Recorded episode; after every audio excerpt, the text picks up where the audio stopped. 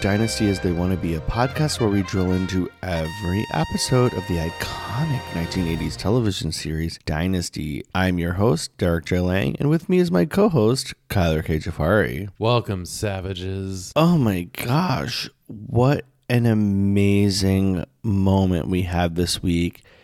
Dame Joan Collins came to Palm Springs, and we were there to lap it up. What did you think about her appearance at the Palm Springs Well, I, Speak I thought series? she was especially vivacious, and yeah, you you think like, well, she could just have been doing this forever, and how is she going to deliver? But she does, and she do. And the thing is, I think I said this before. Like, she's not really like fixated on the dynasty years, or really any years. She, she mm-hmm. seems to just sort of touch on all of it, and and have sort of a sense of humor about the all of the projects and characters. Yeah. So I, I I appreciate all of that. So you know, Joan had a, a cold apparently, and that's been going around. It's January after all, but she was like a super trooper. She was there to deliver the goods, and like I, honestly, it just felt very sincere. Like it just seemed like she was happy to be on stage and talk about things. Like there was no real it wasn't forced and it wasn't a performance even really it was just joan you know with a microphone and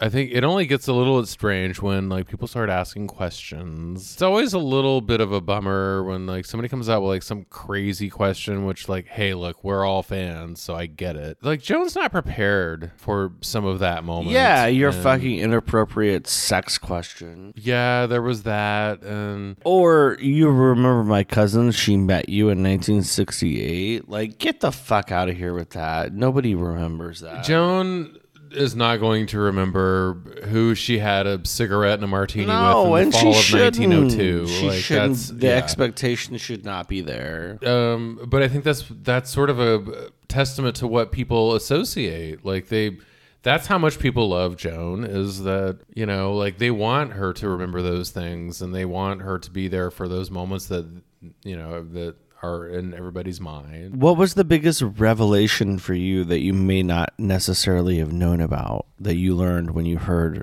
her speak? There was a moment about Cleopatra because I still have never really uh, sort of disentangled what Joan Collins versus Elizabeth Taylor. Right. Where did Joan Really end means- and Elizabeth begin? Well, I mean, I think they were sort of on like parallel tracks and they just never met. But they apparently met sort of kind of in this moment. And I'm not really sure like where Joan falls on the map of Elizabeth Taylor. But I like that she kind of mentioned it because I had always felt like they had a little bit of a rivalry. Maybe they didn't. And I'm not going to like try to project one if there isn't one. Mm-hmm. However, there are women who were acting at a time and doing very similar things and so it's interesting to hear like joan sort of talk about you know being in cleopatra or not being in cleopatra as it were Right. Well, I mean, I think she she outright said that she was invited to be on the casting couch, and she was like, "No," and that's what separated her from And the, lead, the lead role. that that's actually so you're asking me that original question which i think is where i wind up. Like i don't i don't really see elizabeth taylor doing casting couch things. Uh, maybe she did maybe she didn't. She's not here to talk about it so i'm not gonna ascribe anything yeah, I mean, we're just going off of Uh, you know, Elizabeth Taylor, you know, made her own way, in in many in much the same way that like Joan did. So I can't I can't really think that that's really what the story was, but that was like sort of interesting that Joan threw that out there. Yes. After the Palm Springs Speaks series with Joan, there was an amazing after party organized by Kiki Tormo. I was excited because like, you know, Palm Springs has like these sort of little like niche moments and this was certainly one and loved every moment of that moment um and you know you got to judge the Costume contest. i think it was funny that uh it turned out that the Claudia Blaisdell outfit, which I don't even know if that was on purpose. I don't think that it was, but it doesn't really matter because costume is not about what the clothes are. Costume is about how Yeah. you wear them and what you do while Totally. you're wearing them. It's it's an attitude. It's it's a way of being. Um, and so that was like, yeah, it was just fascinating that somebody had dialed into that moment. And yet there were so many people that were just like, they're doing the dynasty things. So hip hip hooray. All right. Well, should we take a break and get into this week's episode? All right, we'll take a break.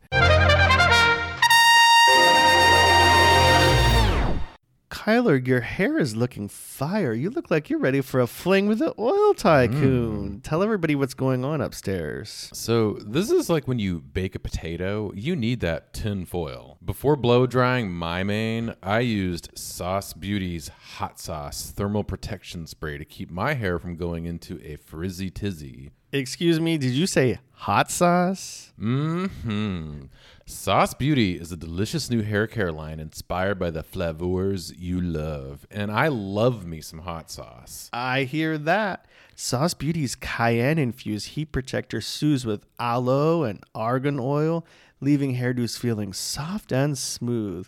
Don't be afraid to bring the heat like Kyler did to his do. Kyler and I are proud that Sauce Beauty is a sponsor of Dynasty as They Want to Be. All their products are clean. That means alcohol, gluten, parabens, salt, and sulfate free. And Sauce Beauty isn't just for hot heads. Like They you. Have, Mm, they have moisturizing shampoos, conditioners, and other hair treatments inspired by guacamole, Mm. chimichurri, Mm-hmm. and extra virgin olive oil. Mmm, virgin. You can find out more at saucebeauty.com. You say potato, I say hot potato.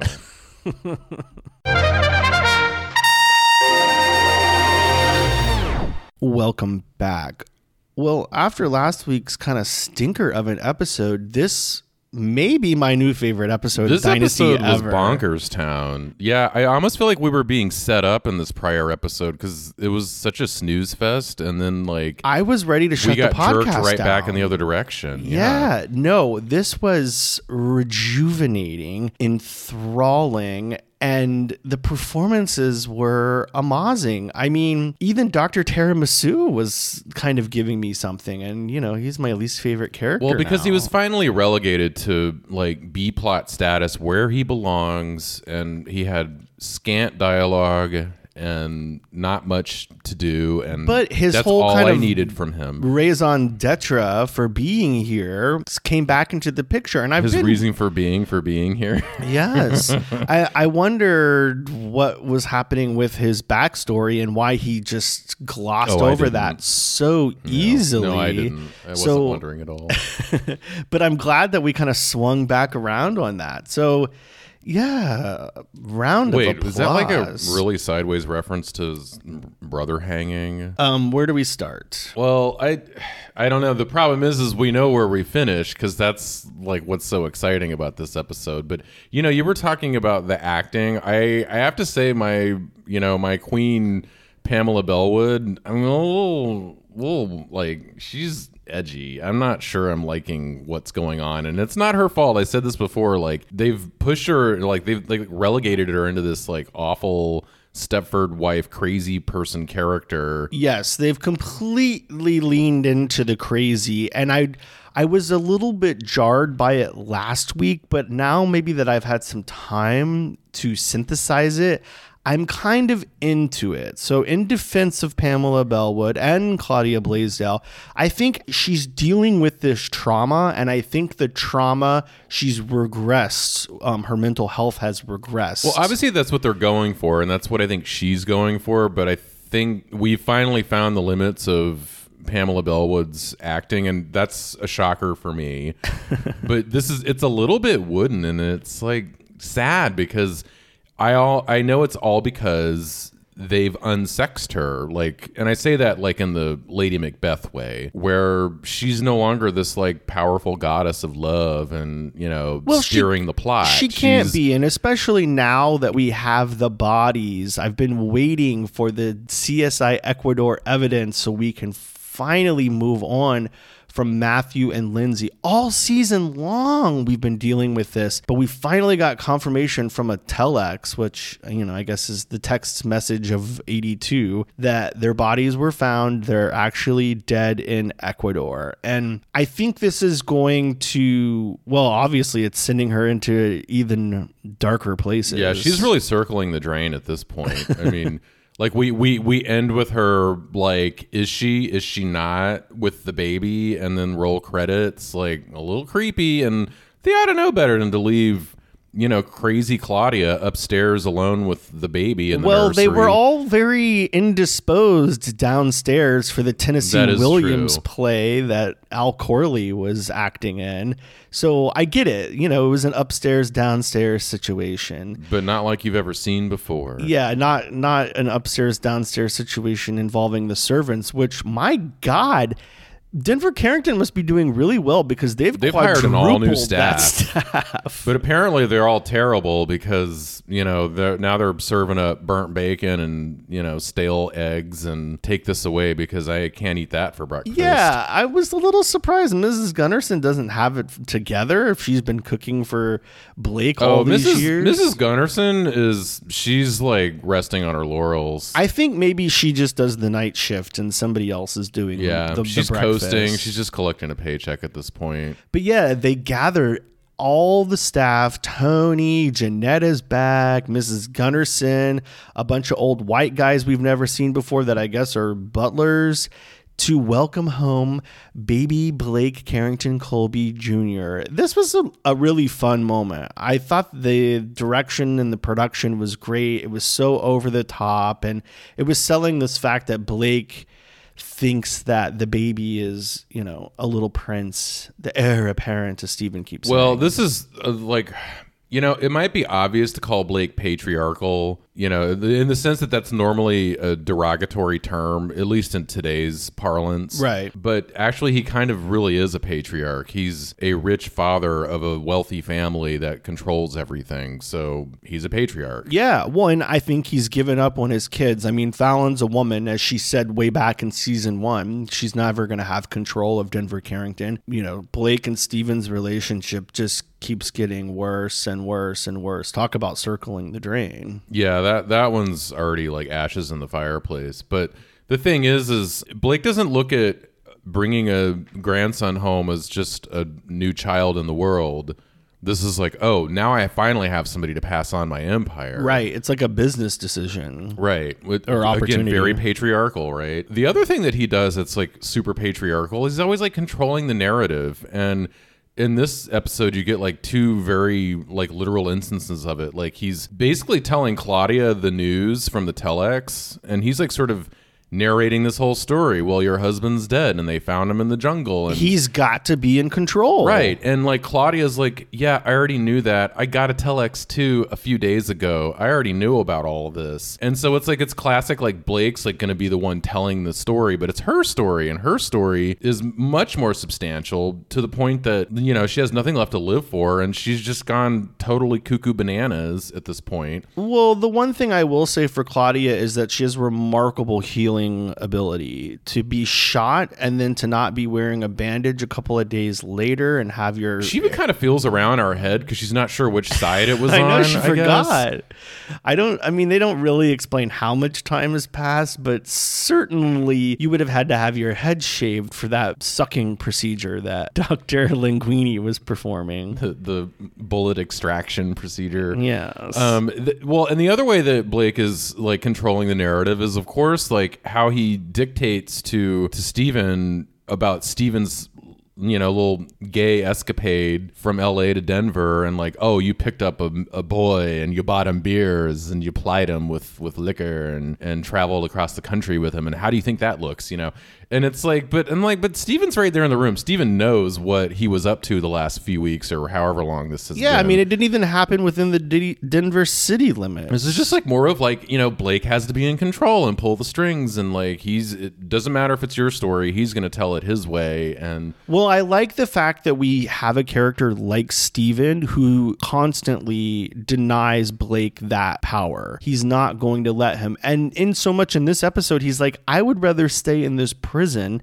than have to answer to you and have you bail me out and you tell me what my life is going to be and should be. And it obviously reaches a huge boiling point in the end of the episode. And he takes that out, not just on Blake, but the entire Carrington family, Carrington associates, Joseph, the malicious major domo, and the crystal wear. What I like uh, most about this episode is in the beginning, it's all kind of about breakfast and, you know, it's like it's morning again at the Carrington mansion. Well, the episode does pick up immediately where it left off, which I kind of like when they do that. Yeah, it, it's it sort of lends a sense of continuity, even though there's like zero continuity in this show. Claudia's bullet ridden head. I like seeing everybody like walking around in various states of undress, you know. the- which- Nobody's ever undressed on this show except John No, James. I mean undress in the sense of like they're not in like they're going out of the house clothes. So it's like it's, Right. it's a lot of like glamorous nighties and you know luxurious peignoirs. the men wear dress shirts under their robes. I mean, really. Yeah, I mean even Joseph, like you know, I don't know what they're paying this guy, but you know, I think he's got the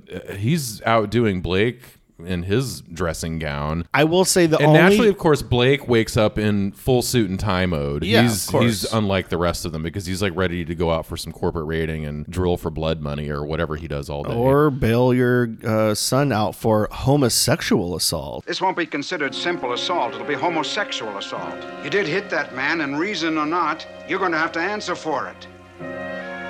but then, meanwhile, over at Alexis's studio, they're having a kinky breakfast of, of pizza and rosé champagne. Which I just, you know, I love this. I like. Is it sort of a nod to brunch? Is it just she just felt like having pizza?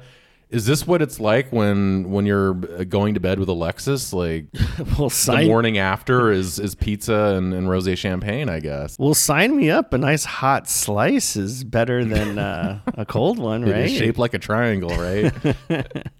No, I think Alexis explained it. They don't even let her in the house anymore to get a graham cracker, and she don't even like. she doesn't even like those anyway. She's like, screw y'all, keep your graham crackers and your butter knives. I've got pizza on a silver tray. Love that. Yeah, it's it, and then she eats her pizza with a fork and knife. Uh, it's it's very kinky for breakfast for sure. Yeah, I do have to say, seeing her use a fork and knife darked me out a little bit because I generally find that a good way to figure out if somebody's psychotic or not is if they eat their pizza with a fork and knife. I wouldn't go full psycho on that one. I mean, you know, like Seinfeld famously lampooned this with eating a candy bar with a fork and knife, Right. Which was more it's about the same lines. just being ridiculous, not psychotic. So, you know, two sides of the same coin, maybe. We're not sure, but But yeah, we finally have uh, acknowledgement of what we knew was coming, and that's that Alexis has agreed to Cecil's 20 year old marriage proposal or whatever. she's, yeah, she's finally going to make good on that one. Yeah, and you know, you can see in her eyes that this is strategy, honey. She's shifted from trying to woo Blake back and she's going to use all of Cecil's money and power to to get back at the Carringtons. And I think she likes fucking him too. Yeah, it's very much implied how much sex they're having. Well, these two get horny on their hatred for Blake, both of them. Yeah, no, they're turning on to this whole like hatred of Blake thing together. He's vile,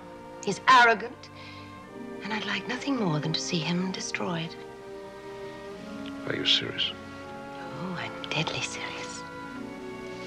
Well, don't you hate Blake Carrington, too? I mean, as a business competitor? Isn't anything? Well, put it this way. There's no love lost between me and Blake Carrington. That's very, very good. That puts us on the same side, as it were. I think she was about to blast off. Like eh. she was like, "Tell me more about how much we hate Blake." You know? well, it made sense why the director was close up on this scene because I didn't want to see what was going on down below Well- that kimono. Well, and sidebar, uh, this is not a look of the week, but as far as morning attire goes, like Alexis is killing it, and her very sort of culturally appropriating cheesy kimono thing, but it has like the big shoulder thing, so it's it's for the times and it's it's on theme as well. I, I just like what she's what she's got on in the morning better than everybody else. But- yeah, when Pepe's Pizza is delivering a morning slice, they're you're not going to wear a robe. You know, you're going to a put morning something after nice slice. on. Mm. Uh, but, but the other thing I like about their dialogue here, Cecil is like getting a little bit literary. You know, like he drops this like George Bernard Shaw quote, which I actually like the Oscar Wilde version better, uh, which is that you know there's two great tragedies in life. One is not getting what you want, and the other is getting it. Uh, George Bernard Shaw kind of rephrases it in a way that Cecil quotes, and I don't think is Well, Cecil's as not going to quote a queer dear. Well, I, uh, they didn't look at it that way. They were quoting literature, and it didn't matter. You know, we didn't ascribe so much authorial intent to things back then. But oh, we have to talk about this limo. It's so funny because I didn't even think about it. You called it out. It's you know this this limo like got grenaded like I don't know ten episodes ago.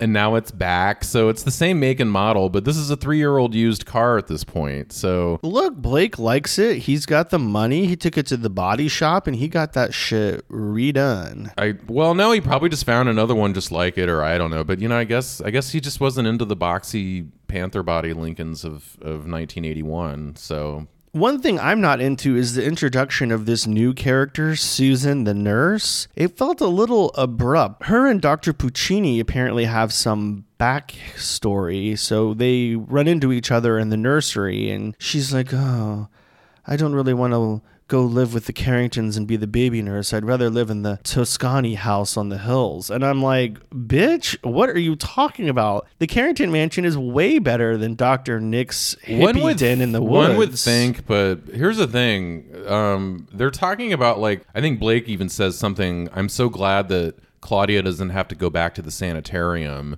You know, he's talking to like Dr. Nick after you know she has her big revelation to them about who shot the gun. And, and I'm just thinking, no, she's living in the nut house. The Carrington Mansion Oh, yeah, is a it's nut for sure house. crazier. It's being run by the inmates. And like as much as Blake might control everything, he has no control over all of the crazy shit that's going on in his own house under his own roof. But anyway, didn't you find the introduction of Susan kind of jarring? Uh, you know, there's something about this show that's almost more about the potential than what you actually end up getting on the screen. And I think she's a good example of that because she's played by Christine Belford, who sort of turned up in like commercials at the time. And then I guess she was on, you know, random shows doing like parts like this, basically. She And does have a very recognizable I guess she was in Christine, face. the movie. Uh, She has a very recognizable Oh, yes, face. that's where I know her from. Um, I kind of like her here. I just don't know what they're doing with her. Oh, and oh well, it's I feel like she's being not set up like- anything good because well, she's no Nurse no Ratched. Mary though. Poppins. She's well, she's no Nurse Ratched either. Like, Well, she's no Mary Poppins. You can tell she's up to no good, but in what way you're not really sure. And then turns out maybe she's a MacGuffin because it's crazy Claudia that's gonna pick up the baby at the end of the episode. Like, well, obviously for this baby is not safe. Something bad is gonna. I mean, already Well, with all, with all these insane people running around in this house, like this baby has zero chance. Like somebody is is gonna pick the black marble. So- Yeah, I mean, I'm getting like kidnappy vibes from her because she has a issue with the one percent. Every line that she delivers is like, "I can't believe that this baby's a prince," and "Oh, aren't you so lucky you get to live in Buckingham Palace?" It's like the baby didn't have anything to do with that. yeah, she has she has an axe to grind. We're not sure what exactly it is, but I guess we'll find out in the next episode, or maybe she's just on here for a bit part, and that's that's it. Like that that went nowhere. Or maybe she'll marry Steven Carrington. Let's talk about nurseries. Cannabis. So maybe the brain center in this whole circus tent that these people are living in is this insane, very creepy nursery. In some ways, it's very quintessential, though. It's like full of like chintz prints and baby blue, literally. Uh, but then, like, what's going on with like the insanely creepy stuffed animals, which this child is never going to play with? No, those animals are going to come to life and haunt that child's dreams every night. And there's a great like sort of like like zoom back with with the camera, and so you like you see one little sort of creepy Humpty Dumpty, but then like he's got a girlfriend Humpty Dumpty, and then like there's small duck wearing a bonnet, and then there's a big duck wearing a bonnet. I think there's also a medium and an extra small duck wearing yeah, bonnets. too. yeah, it's it's like a whole gaggle of ducks or whatever a group of ducks would be called. Yeah, I Um, mean, you thought Pennywise from It was creepy. Ugh, just go into Baby Blake's. Yeah, clowns are just level one. Once we get to ducks and Humpty Dumpties, that's like level twelve or something. I don't know. And bone chilling. this poor child, like you know, he's doomed just from the way the nursery is is festooned. And then you had like the the classic brass swinging crib thing, which I feel like was always sort of a little like uh, sudden infant death syndrome kind of like furniture. Oh yeah, those have been recalled. They would They've like give them away on prices right. They're all in a like, landfill like, somewhere. What's this guy gonna do with a brass baby bassinet, whatever? Like, and you got to pay the taxes on those prizes. That's the other thing. Price is right is a trick, y'all. It is nice to see Fallon embracing motherhood. We have her and Jeff coming back together. They're going to make it work for the baby, which is obviously going to be a disaster, but I don't Well, know. isn't that what we learned from the 70s and 80s? That, like, instead of getting divorced, which is a highly an option, we can just stay together for the baby. Which, like, as we know, like, really never works out. But, but as uh, Fallon says, like, maybe that's not worse than all the arguments and the fighting we have. Very Dr. Laura of her. Sham marriage. Speaking of sham marriages, Steven confronts his mother after, you know, his legal altercation and finally gets confirmation that yes, Alexis paid to send that little tramp Sammy Jo away. Yeah, here we are having this like very frank discussion between Steven and his mother. Uh, but also, this is the same garden uh, which apparently Fallon's bedroom window now overlooks. Continuity error. So that yeah, so I mean, it's all very convenient. So of course she can see. yeah, it was literally like eight or 10 episodes ago. She was looking out and there was a giant tree she used to climb. And now she can see the garden, which Yeah, is well, obviously an indoor set. it's it's always something about like receiving knowledge and how it screws everything up in the fall of man and and here she is like seeing Dr. Nick and Krystle and of course like in classic soap opera logic like she doesn't really know what's going on she just sees Dr. Nick kissing Krystle and just assumes oh yeah they you know they're stepping out with each other and- Yeah, I think the writers are just tying up all those loose threads with the three way between Krystle and Doctor Nick and and Fallon, and I Well, think here's- we're moving on. Okay, that, so which I like. The thing with Krystle in this episode, this is very classic, and I and I want to dissect it a bit because Krystle sort of like gets painted as like, oh, this poor put upon woman, and like her life is so hard, and she's so nice, and why does everybody treat her so badly? Krystle like tries to you know console Claudia. And Claudia like just totally turns crazy on her. You know, basically she gets bitched out by Claudia over the whole Matthew situation. Well, rightfully so. Yeah, actually, yes, rightfully so. Like, but see, here's the thing: this is how things look versus like what the facts are. Like Krystle, like looks like this like sweet, nice lady who's just trying to make good, and Claudia looks like a super nut job. But it's like, no, Claudia really should be bitching her out over the whole Matthew thing. Then you've also got like Fallon giving Krystle the what for over, you know, Nick Toscani. Look, Krystle, I don't like you around the baby. I can handle him. I don't need my father's wife to help. I'm not going to take this as an insult, Fallon. Because I think I know what's eating you. It has something to do with Nick, doesn't it? Fallon, I was never really involved with him. And I'm not now. And I'm not holding him with any invisible strings. If you've lost him and you want to know the source, just look into any mirror in the house. like crystal really is not as like sweet and innocent and unblameable as she might like look at first no, she has her bitchy And- and moments. she- well, yeah, she has her bitchy moments, but like here, she just looks so like, why is everybody being so mean to her? And it's like, no, no, she deserves all of this. Like she's just as bad as the rest of them, which is what I love because like you know, Steven calls it all, all out at the end, like puts everybody on read, including Krystle.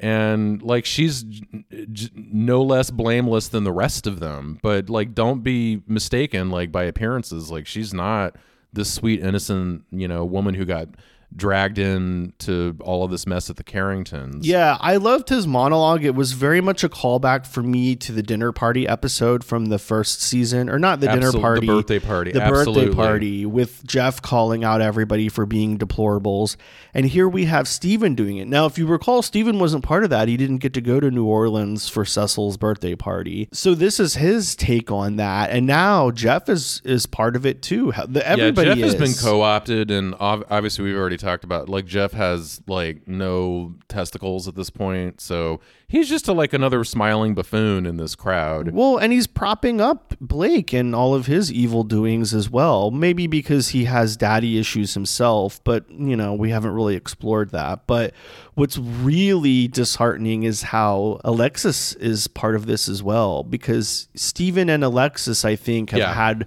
more of a bond, but he just breaks it off I think that's everybody. important to note um, how Alexis has now been fully grouped in with the rest of these people. in Steven's eyes, Um, yeah. in Steven's eyes, but I think also if if you're uh, an audience that was liking Alexis, this is sort of a moment where you do realize, oh no, she's she's we all knew she was evil, but in a fun way, but now she's just like evil in the same way that the rest of these people are, and she's being really called out on the floor for her her own hypocrisy, which really applies to all of all of these people. I do like how they all kind of group up though and call Sammy Jo out. Yeah, they really they were not having it with her. Like sh- she was a rejected donor. I almost whatever. wonder if I- the actors didn't really like Heather Locklear, and so they were putting it all in Ooh, there. they were jealous. Yeah, I mean, she was the hottest person on the show. The other part about this speech is it's kind of a coming out moment, even though we all know that Well, he's had homosexual relationships. It's it's fascinating to me because I think this was like an entire full blown scene. I mean, this is like five minutes. it was a play. It was like an act of a play. Yeah, it's they, so they they spent a lot of time on this one issue, which is essentially Steven says it that he's a homosexual, he is gay.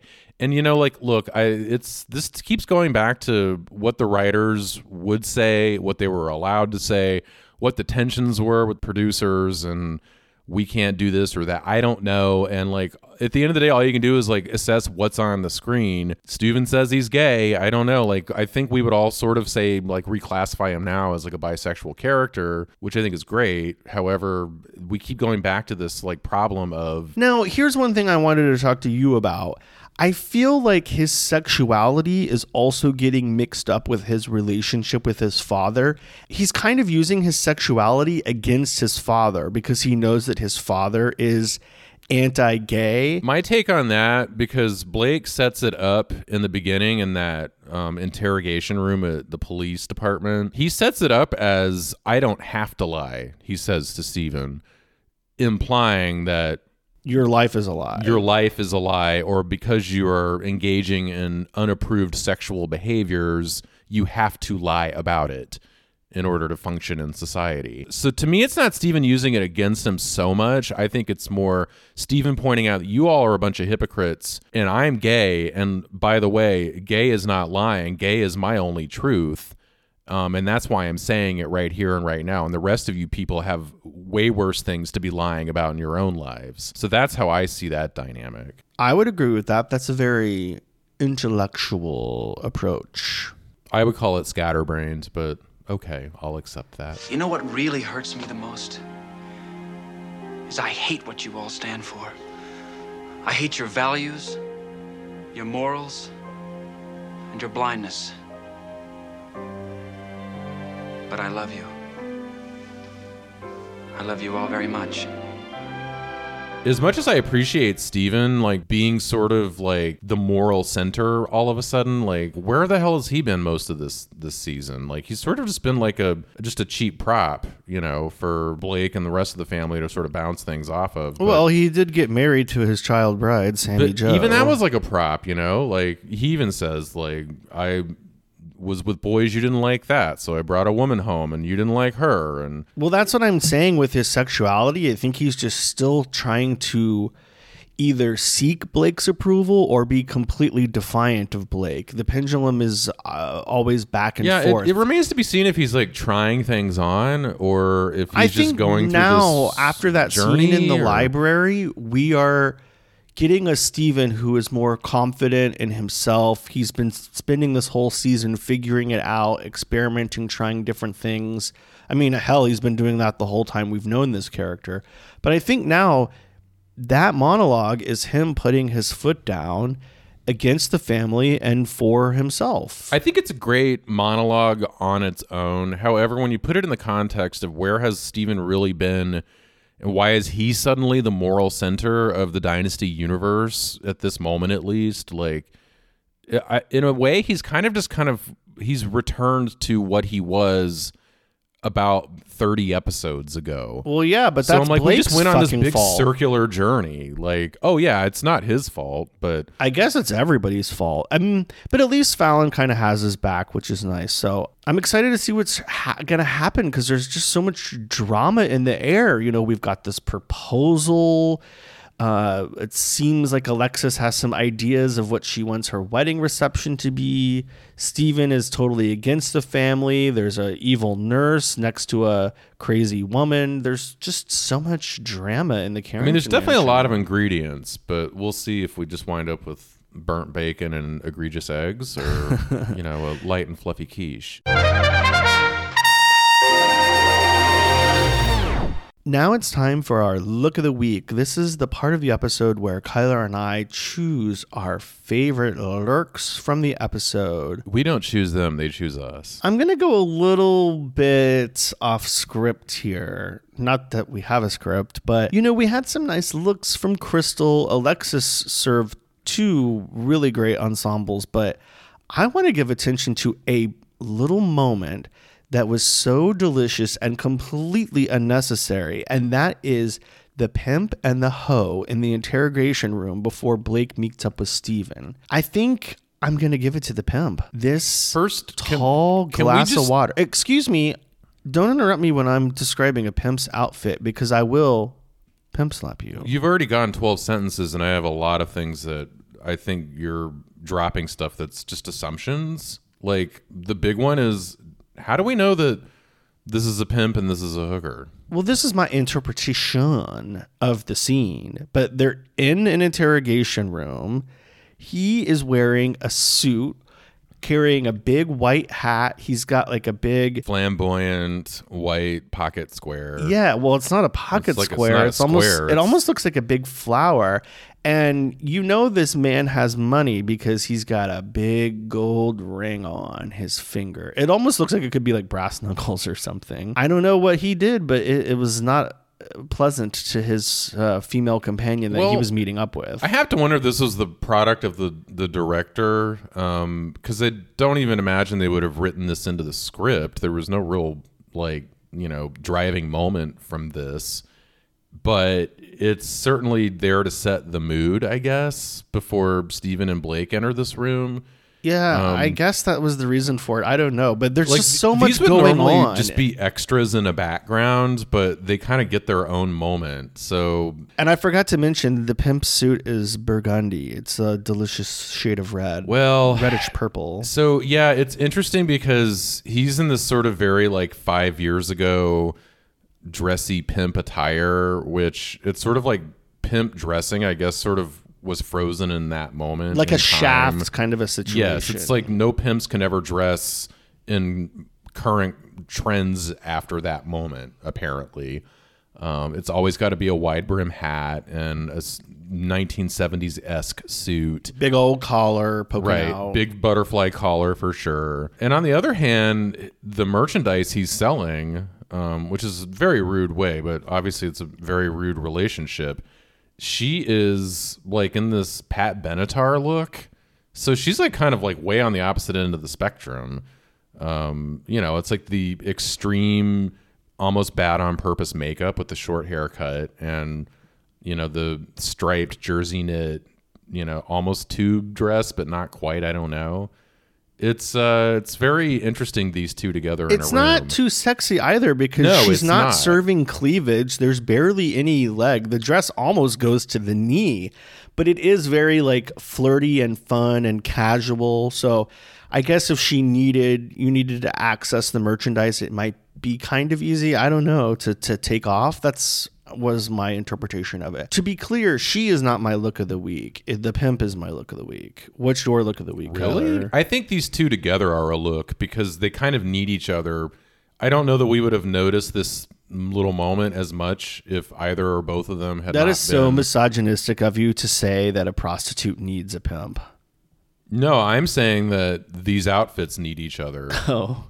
Because otherwise they're just sort of a little bit random, but like the two of them are so jarring. I don't know. It's like it's clearly illustrating what's happening in that one small scene. Yeah. You know, so good directing in that sense. Yeah, I mean, there's runners up. Alexis had that great Asian look, but again, when she goes too costumey like that, it doesn't excite me as much. And then at the end, she was wearing that great black and gold number. I just felt like there wasn't enough gold. It just kind of seemed like two sleeves floating Yeah, I the was actually just going to give the look of the week to her arms because yeah, it was all about the, arms. The gold lame puff sleeves were like doing it for me, but everything else was a little bit. I mean, I like that that um, you know, gold cable chain she was wearing, which sort of like- necklace? yeah, which sort Oh, of I like didn't like that. Complemented I the thought it was boring. The neckline, I thought, yeah, of course it's boring, but it's boring in like in a tasteful, nuanced way, not like in a it doesn't do anything way. But yeah, not not the most exciting looks. I, it's this this episode is very much about what's happening and not really what things look like. Yeah, so I appreciate. It. I mean, I that. do. I do think that for the roast of the Carringtons at the end, everybody looked great, and you know, we don't see the characters all together, especially like in the same shot a lot. So that was nice, and they did look great, but they weren't as exciting to me as the pimp and the hooker's two seconds in the interrogation room. So kudos to those extras. I hope they enjoy their accolade from us. One thing I took away from your um your call with La Joan is that she apparently was suggesting costume to Nolan Miller and asking to be dressed in certain ways. I used to think she was just being given a lot of love, but I think she just was like, "Hey, I want to wear this or have this silhouette or I need to be a little more glamorous than Krystle or whatever it might have been that she was saying to them or or whatever they were doing for her based on her suggestions. Who knows? But Yeah. um, like you could you could tell that here. I mean, out of everybody in the room, she's the one with the most interesting clothes on. Well, that's another edition of Dynasty as They Want to Be. Kyler, thank you so much for joining me again. Bake me a cheesecake and call me Blanche Devereaux. Well, I also want to thank Sauce Beauty for sponsoring our podcast. And Sponsoring my do. yeah, next week. People wouldn't quit putting their hands on my hair tonight. Well, you have pretty fucking flawless hair, I will have to say. I'll let you say it. I won't say it because that's tacky. Okay, well, I said it. Your hair is fucking flawless. Check out our bonus episode on patreon.com slash nasty podcast. Until next week, this has been Dynasty as They Want to Be.